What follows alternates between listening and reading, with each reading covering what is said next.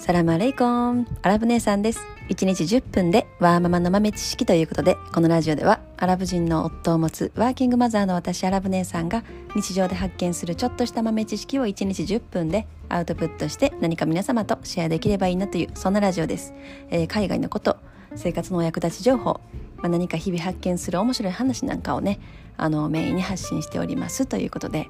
えー、本日のお題はですね日本の血を引くアラブの王女のストーリーっていうことでね、えー、とちょっとまあアラブにちなんだ面白いあの話を思い出しましたのでちょっとそれを喋ってみたいなと思います。でちなみにこのアラブの王女、えー、とこの方はねあのー、日本人の日本の血を引いてるんです。お母さんが、えー、日本人ということでしかもこれはねあのオマーンっていうね国の話なんですけど当時1935年ですね。あのなので第二次世界大戦の前ですよね。うん。だからもう結構前昔の話ですね。なのでこの今あのアラブの血を引くねこの王女のオマーンのね名前はブサイナさんってブサイナってブサイナ・ビント・タイムールっていうねあのアラビア語名があるんですけどけれどもこの方今もう83歳ぐらいなんですけれどもこの人の話ストーリーがねすごく面白くってあのまあだからんどこから説明しようかな、えー、まずねどどういう成り行きでそのアラブの、ね、王女になったのかっていうところなんですけどまずこの1935年ですねこの当時あのそのお母さんは日本人で神戸の人だったみたいなんですね。でなんか神戸の税関で勤務されてたのかな？なんかそんなあの方みたいなんですけれども。でお父さんが大工さんかな、うん、で当時19歳の女性です。日本人の方ね。であのー、まあなんかその時たまたまオマーンからオマーンの国王がね日本を訪問してたわけですよ。でその時にたまたまあの神戸のダンスホールもう今でいうなんていうのクラブクラブみたいなもんですよね。昔の時はそのダンスホールっていうところでねみんなこうダンスをしたりとかしてたみたいなんですけれどもそこで出会ったと。でそのオマーンの国王は、えー、当時48歳か49歳ぐらいですね。ですでにそのイスラムでは妻を4人持てるっていうのがねまああってでまあその国王とかっていうレベルになると、まあ、もちろんもう4人ぐらい妻とか普通にいるわけですよ。でもすでに3人妻オマーにいたと。49歳ねそこそこのまあおじさんですよね。で、まあ、日本になんかその当時確かそのアジア圏のいろんな国を訪問してたみたいですね。その国王は。タイムール国王ですね当時の。でその神戸に来てダンスホールでたまたま出会ったその19歳のあの日本の女性にもう一目惚れして恋をするわけですよ。でそのその方名前が大山清子さんっていうねほんまにあのめっちゃ日本人の顔したね女性です。で、まあ、当時19歳ダンスホールでもう一目惚れでねすごいアプローチをするわけですね大山清子さんに。でもまあ当時19歳ですので、まあ、それをずっと断っていたんだけれどもでもちろんそのオマーンの国王も自分の身分っていうかその身分ね自分が国王であるということも全部隠してるわけです。でもうどうしても結婚したいともずっとプロポーズをしてでその大山清子さんのお母さんにもね会って彼女と結婚させてほしいとそしたらその大山清子さんのお母さんは何て言ったかっていうと結婚は許すけれどもあのー、その自分の国に帰って自分の身の回りを整理して日本に移住してきて日本でうちの娘と永住するのであれば結婚許すとその日本のお母さん言ったわけですよ。そしたらもうそれでねそのオマーンの国王それでもまたオマーンの国王ということは隠してるわけですよ。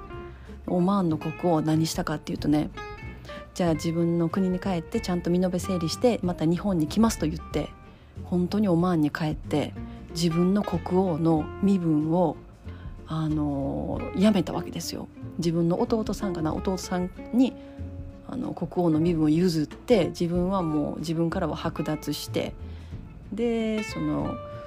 身の身の回り整理して本当に日本にやってきたわけですよ。オマーンの国王ですよ。でこの話本当にあの、まあ、リアルな話であって最近ここ数年ぐらいまで多分ほとんどの方が方が多分知らなかったストーリーでオマーンの人人たち自身も多分そのオマーンのあのなんていうのか王族の中にそう日本の血が入ってる女性がいるっていうこと自体も多分ずっと隠されてきたストーリーだと思うんですね。でまあそのオマーンの国王日本に来ますで19歳のその大山清子さんと結婚しますで結婚してで子供ができたわけですよ。で子供ができて、まあ、日本人とオマーン人のハーフですねで神戸で暮らし始めるわけですね。まあまあ神戸のそのおそらく今でいう旧居留地とかその辺のまあまあ豪邸ででお手伝いさんも34人家の中にいながら、ね、そういう暮らしをしてたんですけれどもそこで事件が起きたわけですね。そのあの19歳の女性は子供を産んで、まあ、3年目ぐらいかな赤ちゃんがまあ3歳ぐらいになった頃ぐらいにあの結核にかかってしまうわけです。で結核という、まあ、その当時はもう治らない病気ですよね。結核にかかるともう亡くなってしまう感じですよね。でそれでもうねまあ悲しいことにあの大山清子さんは亡くなってしまったわけです。でそのね日本とオマーンのハーフの子供は3歳です。でそれでねあのその元国王は何をしたかというとその3歳の娘を連れて、まあ、オマーンにね帰ったわけです。でそしてオマーンに帰ったら、まあ、オマーンにいるその親族たちはもうこの子をオマーン人として育てると決めたわけですね。そこからもうそのね、オマーンのそのなんていうのかな王族の中にその日本の血が入ってるっていうことを多分隠して、うん、ずっと暮らしてきたのかなとなんかその聞くところによるとそのまあそのあの3歳だった子はブサイナさんっていうねお名前なんですけどもう完全になんていうのかなお城っていうのかなそのオマーンのその住んでる豪邸みたいな王族が住んでる豪邸に30年ぐらい軟禁状態というかもう、まあ、外に出られないっていう感じですよね。自由に外に出られないっていう感じで暮らされてたみたいなんです。でも完全にオマーン人として。なので日本語も読めないし日本語も全くわからない。日本のことは全然わからないみたいで。